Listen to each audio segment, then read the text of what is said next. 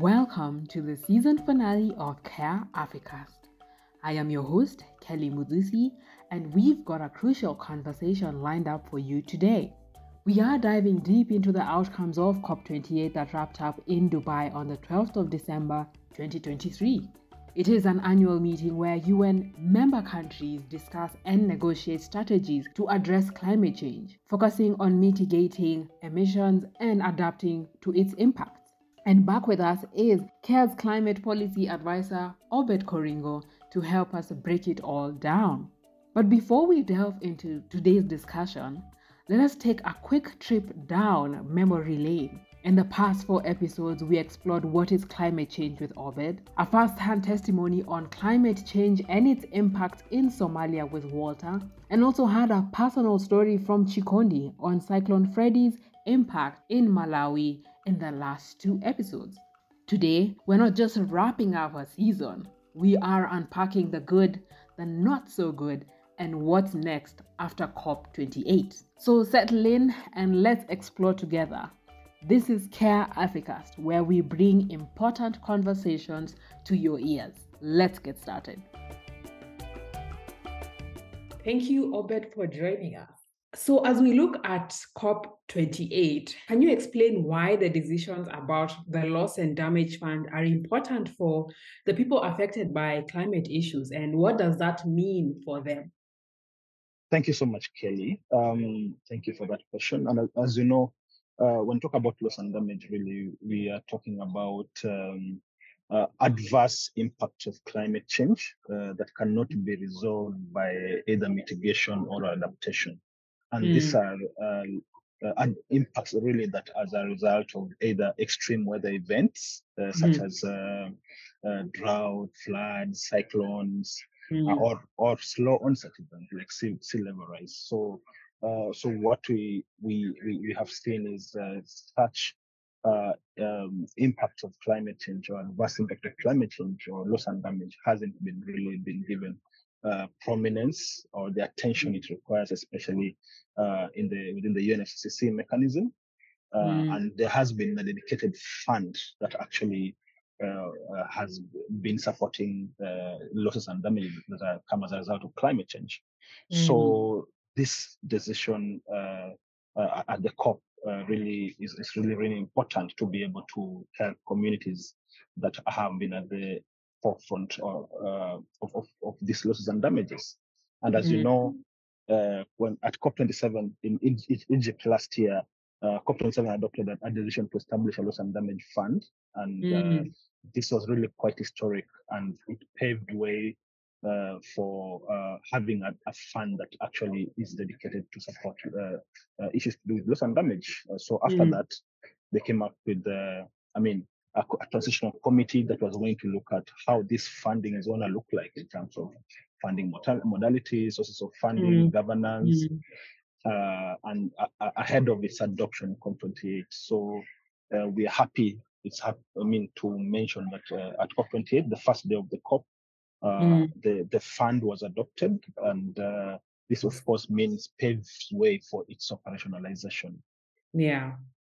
Of course, we as civil society organizations had our reservations, of course, with the recommendations from the transitional committee, but we feel that the adoption of the fund on the first day of the COP really is a good start. And because for a long time victims of climate change, especially vulnerable communities, indigenous people, women and girls, who are the forefront of climate crisis, have been left suffering whenever disasters occur, and we believe that this is really going to help them. Thank you. Thanks for such a detailed response. Can you break down some of the challenges that have been going on with the COP28 agreement, especially around the funding and making it fair for everyone? As I mentioned earlier, we as civil society organizations feel that the decision or the recommendations by the transitional committee that was tasked with looking at how this fund, the modalities, and how it was going to look like, really did not incorporate the views and what we wanted to see in this fund. And case in point is we wanted a standalone entity to be able to host this fund. And what was recommended was, of course, for the World Bank to host the fund initially, I mean, for an interim period of 4 years. And another challenge or issue that we had was the transitional committee that was tasked by COP27 did not agree on the scale of funding for loss and damage. It's like having a loss and damage fund that is like a shell.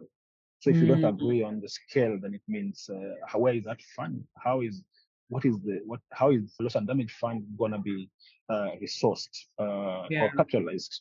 Then another issue we had was the weak language sources of funding, and the nation really missing an opportunity to put historical emitters in the forefront of providing support. The decision basically just invites or encourages developed countries, but really not putting them as the key, those responsible to be able to provide this support. In terms of governance, there is no seat that is allocated for communities and civil society organizations at the board of the Loss and Damage Fund, and we think that this is really a missed opportunity for communities, those who are affected, to be able to decide how this fund is going to be spent, and including accessing this fund by local communities. So, but of course, that's not to say that we are not happy. Of course, the adoption of the fund at COP is a good start, and we saw that. We had pledges of the Loss and Damage Fund, which have totaled to approximately $700 million. But we still feel this is quite little. It's quite small compared to the amount of finance that is required to address loss and damage, which is in the tune of hundreds of billions. So we are calling for more funding, more pledges, more commitments. But of course, these pledges must also be fulfilled so that communities that are affected really are able to benefit. Why is it a big deal? And what are the things that the World Bank should do to make it fair, even as the Loss and Damage Fund has been adopted? As the word says, it's World Bank. It's a bank. Yeah. And you know the role of a bank. Yes. And here at the UNFCCC, the mechanism that already exists, like GCF, adaptation funds, we already have issues on how they operate, especially the manner in the manner in which, of course, and the duration it takes for countries to be able to even access that the funding that they're supposed to receive. So, but when you talk about loss and damage, we are talking about an emergency, an urgency, and we need an entity that is able to disburse and allocate the funding with the urgency it needs. Because when floods come, when cyclones come, those communities need urgent support. Right. So this fund being hosted at the World Bank, it's going to make it difficult for countries and communities to be able to quickly access that money. Because World Bank, as we know, World Bank is quite bureaucratic. And it's also designed to provide loans, funding in the form of loans. And funding for loss and damage is not supposed to be in loans. We are calling for grant-based financing. So, these are our fears. And of course, the decision has put some conditions for World Bank to be able to meet. And we hope that these conditions are going to be met. And some of those conditions, of course, include allowing developing countries to directly access resources from the fund, including, of course, through subnational, national, and regional entities, and through small grant funding. And we see in the decision that despite the civil society organizations and indigenous people not making it to the board, we see that it allows for effective participation, and we hope that these groups are going to participate in the board meetings and also to deciding how these funds are going to be used, including easy access of funding to these organizations, communities, and local organizations, including women and women-led organizations. Yeah. Can you give an example of what change might happen if the Loss and Damage Fund is acted upon well? As we know, we have extreme weather events like floods, we have heat waves, we have cyclones, we have drought, which qualify as part of events or extreme weather events where communities can access money through the Loss and Damage Fund. Yeah. And what we have been calling for is for these communities to be able to, or countries to be able to access adequate financial resources that are to be able to respond to both economic and non-economic losses and damages. And communities suffer economic and non-economic losses. And economic losses are those that can be quantified, like damage or loss of or damage to the infrastructure or buildings or homestays or farms. Of course, there are also non-economic losses, which actually cannot be quantified. This is loss of life, loss of biodiversity, cultural heritage.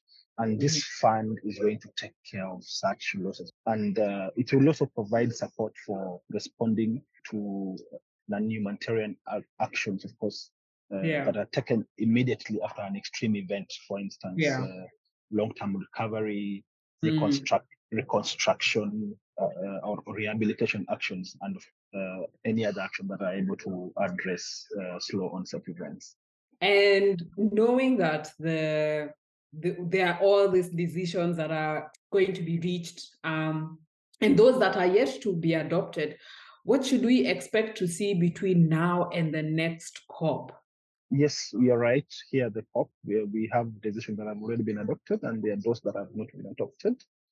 And of course, the first one that has already been adopted on the first day of the COP is the Loss and Damage Fund. And what remains is now the full operationalization of this fund now, making sure that it's now operational and it starts doing its work. Yeah. Of course, World Bank has been given a certain period of time to be able to consider the decision and make a decision whether it's going to comply with the conditions and what the decision really prescribes. But of course, we believe that as time goes by, now once it's put in place the structures, now the funding should be able to be operational. Yeah.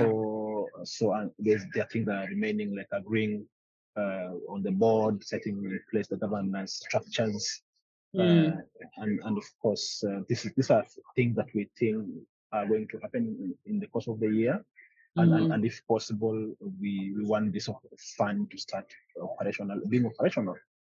Because already we have pledges that have already been made towards this fund. And we want to see this money already starting going to the communities to support them because they're already suffering. Another issue that has been given prominence here at the COP is the issue of course, within loss and damage, there's what we call the Santiago Network on Loss and Damage.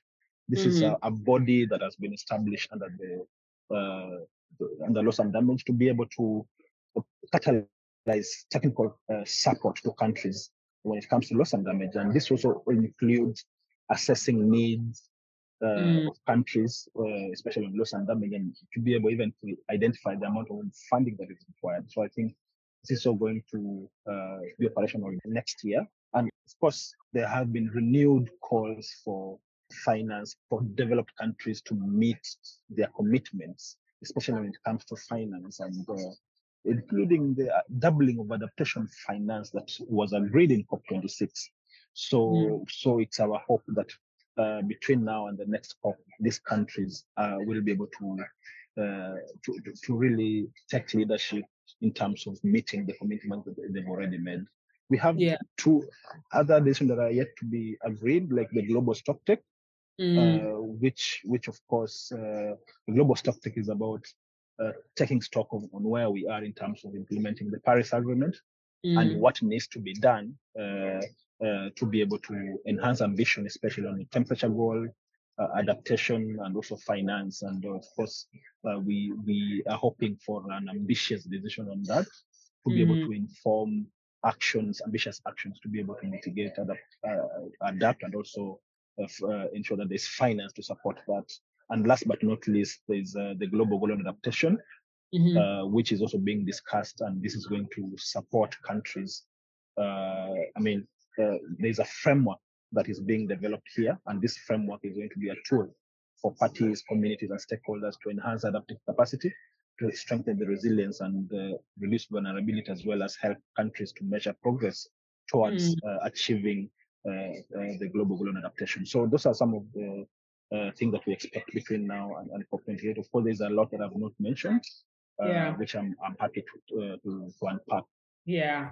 Thanks for giving us such a deep dive and insights on what's going on, what we should expect, why this is important. And we look forward to, further more discussions, even as we assess what's happening after COP28. So thank you so much for joining us. And we are so glad and honored that you would join us again to share with us your climate expertise.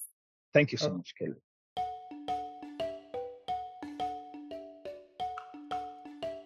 That concludes another insightful episode of CARE Africast.